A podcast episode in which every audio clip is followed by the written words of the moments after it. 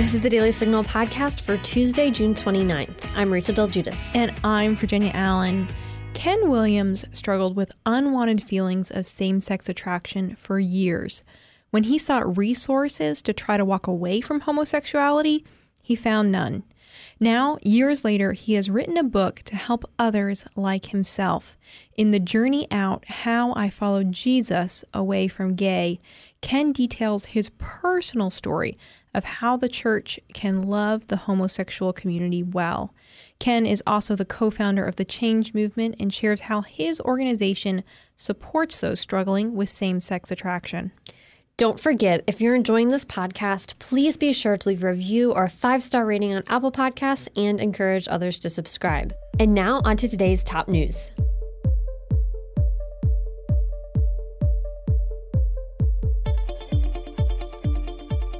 Former President Donald Trump shared harsh words of criticism for former Attorney General Bill Barr on Sunday. The criticism was spurred on by the release of an excerpt from an ABC News correspondent Jonathan Karl's upcoming book, Betrayal. The book is set to release this fall and details accounts of those who presumably Trump feels betrayed him. Karl interviewed Barr for the book, and the two discussed Trump's claims of election fraud. Karl shared some of their conversation in an Atlantic piece released Sunday. Karl reports Barr telling him that if there was evidence of fraud, I had no motive to suppress it, but my suspicion all the way along was that there was nothing there. Trump responded to Barr by calling him a disappointment in every sense of the word. The former president added that Bill Barr's weakness helped facilitate the cover up of the crime of the century, the rigged 2020 presidential election. The Supreme Court said Monday that it will not hear a case appealing a lower court's decision to allow bathroom access for a transgender student. All the justices, except for Justices Clarence Thomas and Samuel Alito, voted not to take up the appeal to the ruling that allows Gavin Grimm, a transgender student, to have access to the boys' bathroom, which Grimm sued the school district in Gloucester County, Virginia, for access to in 2015. Gloucester County appealed the decision to the Supreme Court, but the High Court's refusal to hear the case means that it will reject similar appeals. House Minority Leader Kevin McCarthy of California says he has a plan to crack down on big tech companies. In a letter to House Republicans Sunday, McCarthy said, For the sake of preserving free speech and a free economy, it's time big tech faces the music. McCarthy's framework to crack down on big tech companies appears to be an alternative plan to a set of bills that are currently circulating in the House. The California lawmaker says his plan would focus on the three areas of accountability, transparency, and strengthening antitrust review. McCarthy wants to see reforms made in Section 230, which is a piece of law that keeps social media platforms from being held accountable to what is posted on their websites. Under McCarthy's bill, Section 230 would be changed to limit liability protections and would preclude big tech from discriminating against Americans based on their political affiliations. The bill will also require the technology companies to make their moderation or censorship practices available to the public on their websites. McCarthy added that the legislation will address antitrust concerns and make it easier for big tech companies to be held accountable for their actions in court. Energy and Commerce Committee ranking member Cathy McMorris Rodgers of Washington State and Judiciary Committee ranking member Jim Jordan of Ohio will join McCarthy in writing the legislation. Now, stay tuned for my conversation with Ken Williams, author of The Journey Out How I Followed Jesus Away from Gay. The Heritage Foundation has a new website to combat critical race theory. CRT, as it's known, makes race the centerpiece of all aspects of American life. It categorizes individuals into groups of oppressors and victims. The idea is infiltrating everything from our politics and education to the workplace and even our military. Heritage has pulled together the resources that you need to identify CRT in your community and the ways to fight it. We also have a legislation tracker so you can see what's happening in your state. Visit heritage.org/crt to learn more. I am so pleased to be joined by Ken Williams. Ken is a pastor at Bethel Church in Redding, California, and the co founder of the Changed Movement, which is a Christian organization that is based in California and works with people who are seeking to leave the LGBTQ plus lifestyle, uh, who are struggling with same sex attraction. Ken is also the author of the new book, The Journey Out How I Followed Jesus Away from Gay. Ken, thank you so much for being here. Oh, such an honor. Thank you, Virginia. So, you were on the podcast with us about two years ago, uh, and you shared a little bit of your own journey, your struggle with same sex attraction as a young person. Uh, you've now written a book telling your story, The Journey Out. So, just share with us a little bit uh, of your story, just to review as a refresher, uh, and what you experienced as a child and as a teen that uh, that really led to you, you know, thinking, okay, you know, I'm I'm struggling with these these same sex attractions, and mm-hmm. um, then kind of what that journey out was. Sure, thanks. In my experience, uh, typically the formation of homosexual desires is multifactorial. And so that was the case with me. And, you know, looking back on what happened in my life, that's very clear. So I was the scrawny guy so I didn't fit in with the other guys just naturally. You know, boys are trying to exert their power and climb the thing the fastest or knock it over or whatever, and I was smaller. So I had a, a struggle there. I also believe I was wired, you know, called really to be a pastor from mm-hmm. birth. I think God's, you know, gifts and callings are, are like that. And so um, I wanted to talk deeply. Well, seven year olds don't you know boys don't want to talk deeply. So I, I fit better with the girls in just in that demeanor. Um, as and also um, and maybe most significantly, I was exposed to hardcore gay pornography just mm. while playing with a few other boys in a field. Mm. One of the guys opened up a boot box that was just out there, and and what I witnessed caused me to lose respect for males. Mm because obviously I wouldn't describe what I saw, but it's different than you. It's worse than you would expect. Yeah. And and it really um, dishonor and degradation is what I witnessed, and so I lost a lot of respect for males at that point. And I, I was already struggling because they mocked me, and I was having trouble keeping up. Um, in addition to that, then those boys um, having witnessed that along with me, um, a couple of them initiated um, some touching and things like that. They were doing what they saw in those um, in those magazines, and mm-hmm. so. Um, now I, you know, I'm dealing with shame at a very deep level because I had no intention. I believe I had just recently gotten. So I got saved at eight years old as well, uh-huh. and so I'm in a real dramatic moment in life because I'm I'm in love with Jesus. I really wanted to follow Him and please Him and all of that, and yet something entered my life I never expected. And you're just a little kid. You have no Absolutely. ability to process. This. No one has ever talked to me about yeah. pornography. I didn't even know what that was until it was shown to me. Wow. So my life just took a turn at that point. And um, now I, I, I really just pushed masculinity away because it seemed wrong. It mm didn't seem godly or noble to me. And the problem is I was male. Yeah. so when you push masculinity away, I push me away. Mm. Consequently, I was constantly looking for me in another male. And so, you know, there are different um, expressions of homosexuality or struggle. Um, mine was largely codependent, you know, and and so that search for finding me in someone else had gotten sexualized because my first sexualization was at the hands of only males. Yeah. So uh, the problem is, you know, it's impossible to find me in someone else, mm-hmm. you know, and that to me that needs to be God revealing who He created me to be. And so instead of trying to find it really in Him, I was trying to find it in these other guys. And and so at 17 years old, um, I'm suicidal because I'm just really empty inside. Mm. Felt very lonely. Felt like nobody knew me and really they didn't yeah. because I was making sure nobody really knew me. Yeah. Yeah. And you talk in the book about you kind of reached this this breaking point where it was yes. like, all right, someone has to know and you sat down, you kind of wrote out everything that was going on in, mm-hmm. in your heart, in your mind, and you showed it to your youth pastor. Mm-hmm. Uh, and then his response was he's like he's like, Well well Ken, you're not gay. Yeah. And I was like, Okay, that feels good and at the same time time what do i do though yeah you know um, because i'm pretty sure that was pretty clear on those nine pages that that's part of my struggle so he said well we're going to get you uh, we're going to tell your parents. And I said, oh, no, no, we're not going to do that because you didn't, this is the 1980s. You don't tell anybody this. Yeah. Um, I didn't know a single person who was gay. Any, I had never heard a single comment about homosexuality that wasn't dramatic. Wow. That wasn't, wow, that's the worst thing. Hmm. And so, no way did I feel safe to share that, even with my parents who I knew loved me.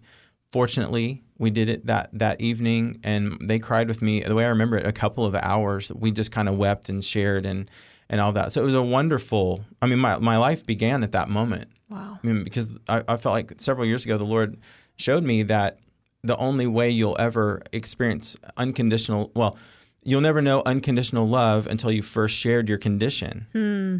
That so many people, particularly the, in the LGBTQ experience, are trapped in that life for decades because they've never felt a safe place to actually share it all. Yeah. And as we know from Scripture, confess your sins one to another that you may be healed. Yeah. Yeah. So I I wasn't experiencing unconditional love because nobody knew my condition. Mm-hmm. Once I shared my condition, I was able to receive the love that my parents had for me that I didn't know that they had to that level. Yeah. So then what was the journey from that point at age 17 to today? You're married, you have kids. So, you know, was it an instant, all right, you know, from the time you had that conversation, now, you know, the same sex attraction is gone, or was it a long, long journey? Yeah. Uh, mine, you know, I don't believe it has to always be as long as my journey was. There weren't many resources back then. Yeah. Uh, I I wrote the Journey Out book.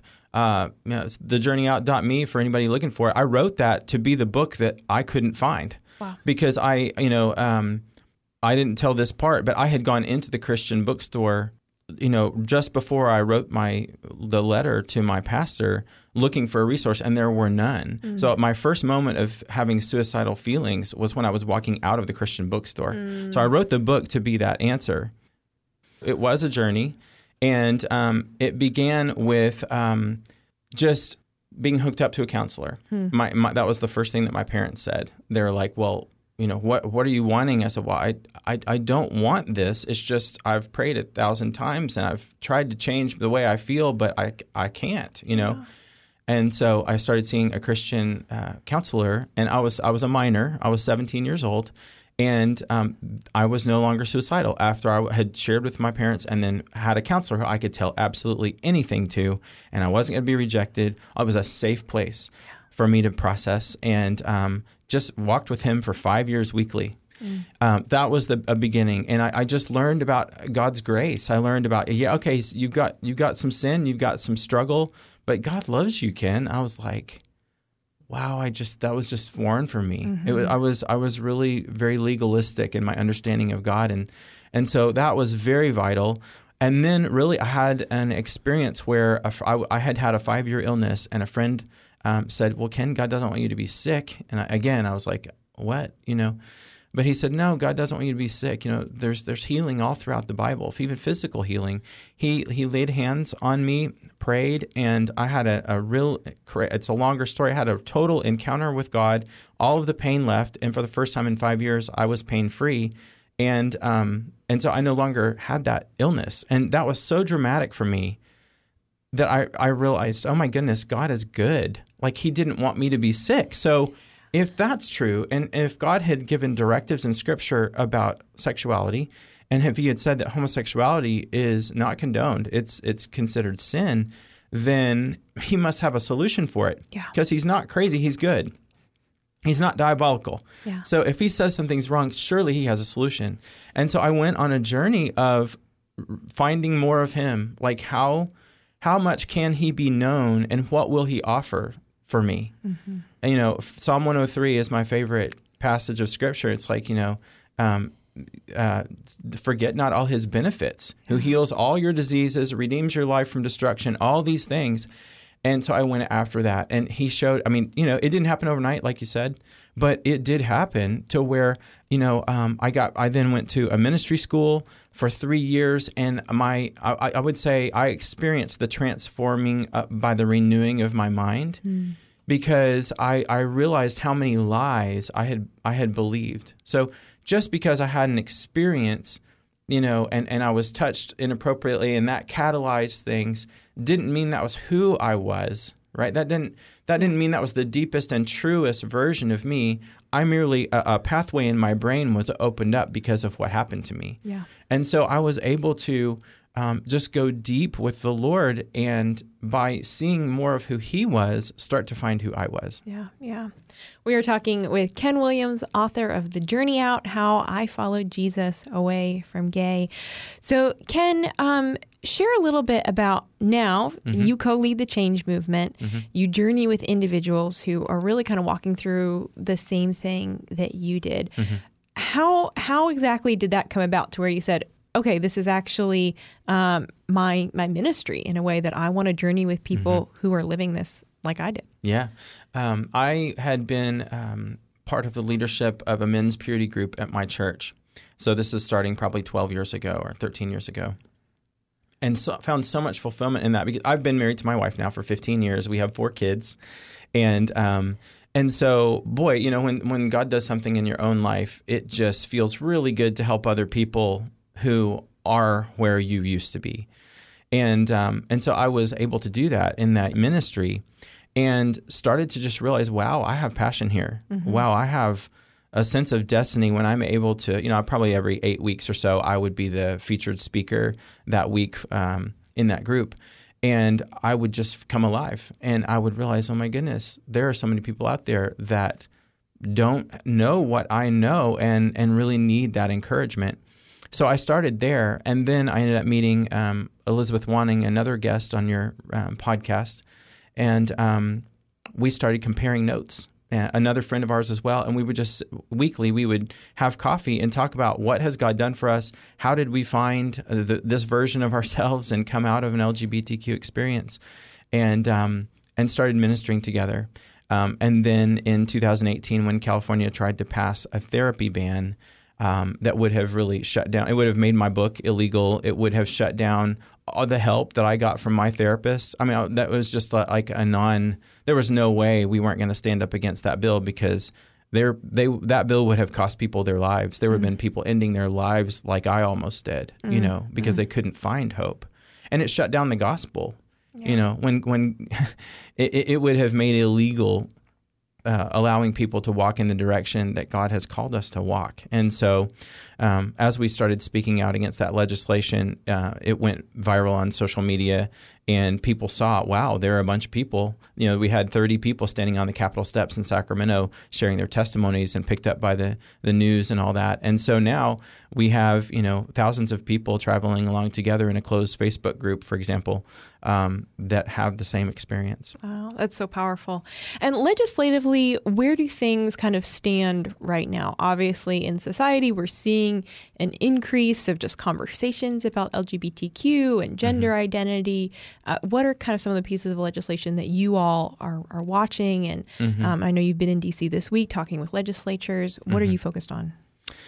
Um, very much on the Equality Act um, and fairness for all. You know, those are just really um, they have sweet names, but um, when you look deeper than that, they're they're very harmful, um, very um, controlling. You know, the, it's really the government stepping in and controlling people's sexuality. You know, and and I understand that the effort is to provide protections for LGBTQ identified people and I'm all in favor of them being treated with the dignity that every person deserves. You know, nobody should be discriminated against or treated unfairly. Um, I think we're seeing in culture right now that actually um, an LGBTQ identified person is is on the verge here of maybe having even more liberties than some of the rest of us. I mean, certainly more than I do, to be quite frank. Mm-hmm. We are cast as villains quite often yeah. because we're countercultural, and that obviously is not our heart. But you know, I'm unable to accept a worldview that says that if someone has experienced confusion of their sexuality or has had a moment of homosexual desire, that that's who they are, because I know that that's not true. Mm-hmm, mm-hmm. And I know the fulfillment that I and so many of my friends have experienced by, uh, you know, as I talk about in the book, surrendering wholeheartedly, you know, wholesale, you know, to to what God has called us to live um, what the confines are for our sexuality, and then finding the peace that came with that. Yeah. The joy, the feeling of connection and bonding with God that I wasn't able to experience when I still had my own plan for my sexuality in my back pocket that I could dip into if I was wanting to medicate myself. Mm-hmm, you know, so um, the Equality Act, Fairness for All are, are I mean, they they restrict rights of conscience. Um, could potentially take away some freedoms of speech. They definitely interfere with my practice of my religion.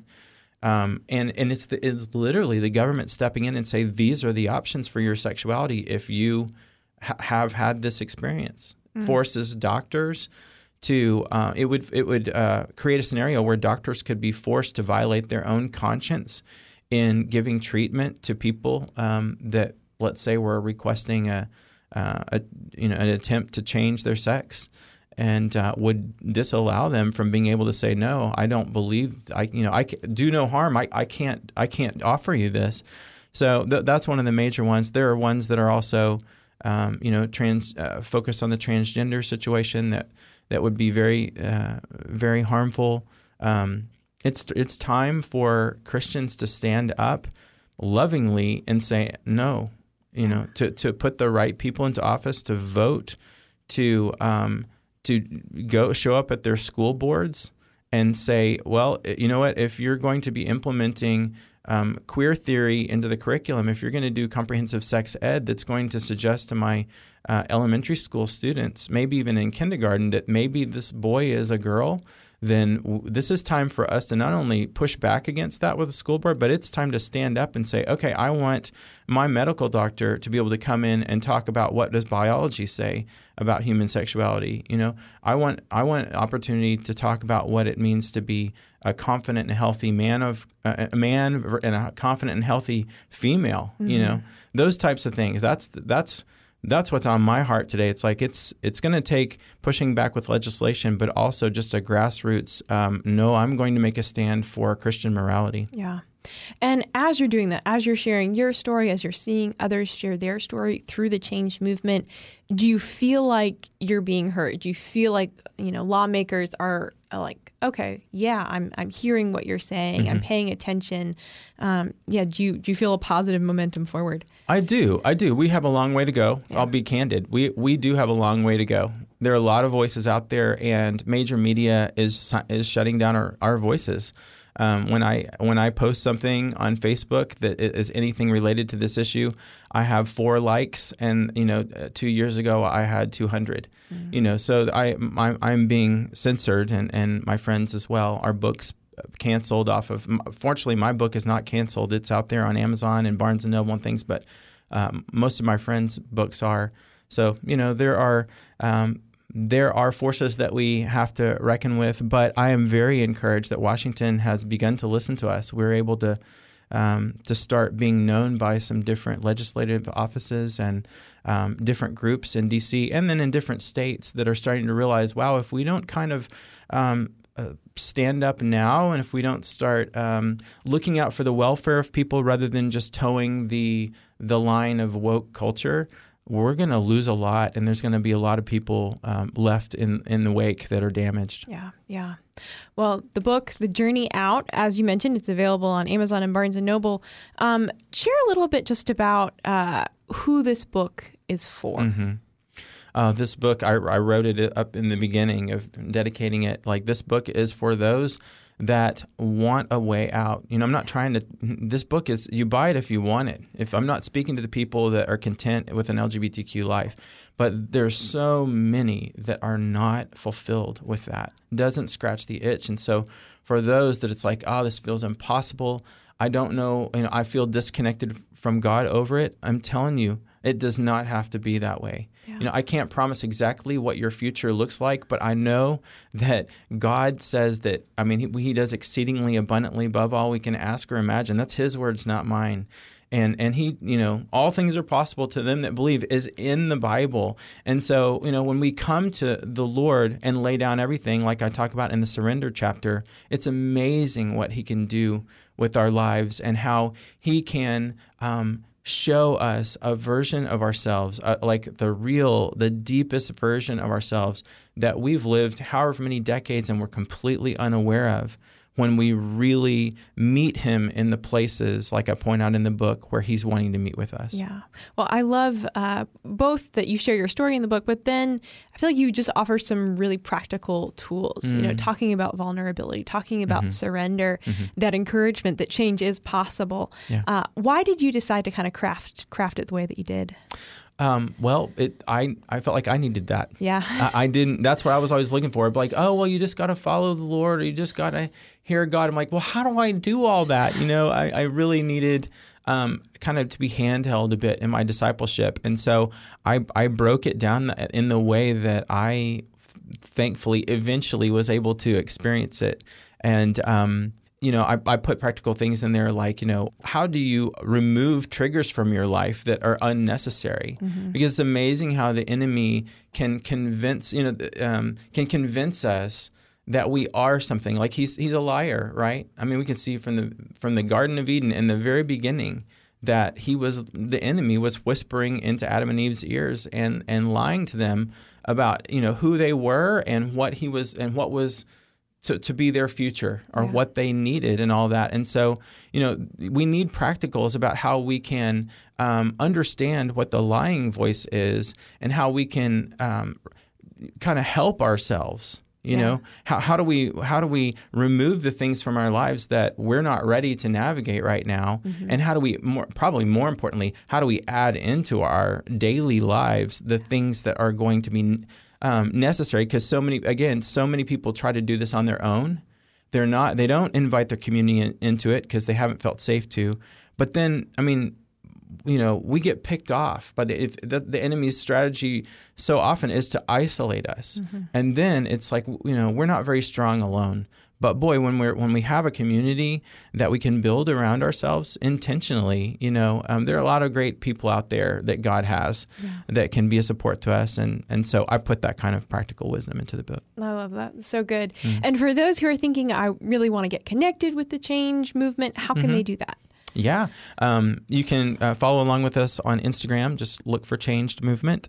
Um, or on Facebook, we have a public page by that name as well, and then also a private group, and you can uh, you can up- request to join that group as well. Great, awesome. Well, again, for all of our listeners, uh, the book is "The Journey Out: How I Follow Jesus Away from Gay." You can get it at Barnes and Noble, Amazon. Ken, thank you so much for your time. I really appreciate you coming on the show. Thanks, Virginia. And that'll do it for today's episode. Thanks for listening to the Daily Signal podcast. You can find the Daily Signal podcast on Google Play, Apple Podcasts, Spotify, and iHeartRadio. Please be sure to leave us a review and a five star rating on Apple Podcasts and encourage others to subscribe. Thanks again for listening, and we'll be back with you all tomorrow. The Daily Signal podcast is brought to you by more than half a million members of the Heritage Foundation. It is executive produced by Kate Trinko and Rachel Del Guidice. Sound design by Lauren Evans, Mark Guiney, and John Popp. For more information, visit dailysignal.com.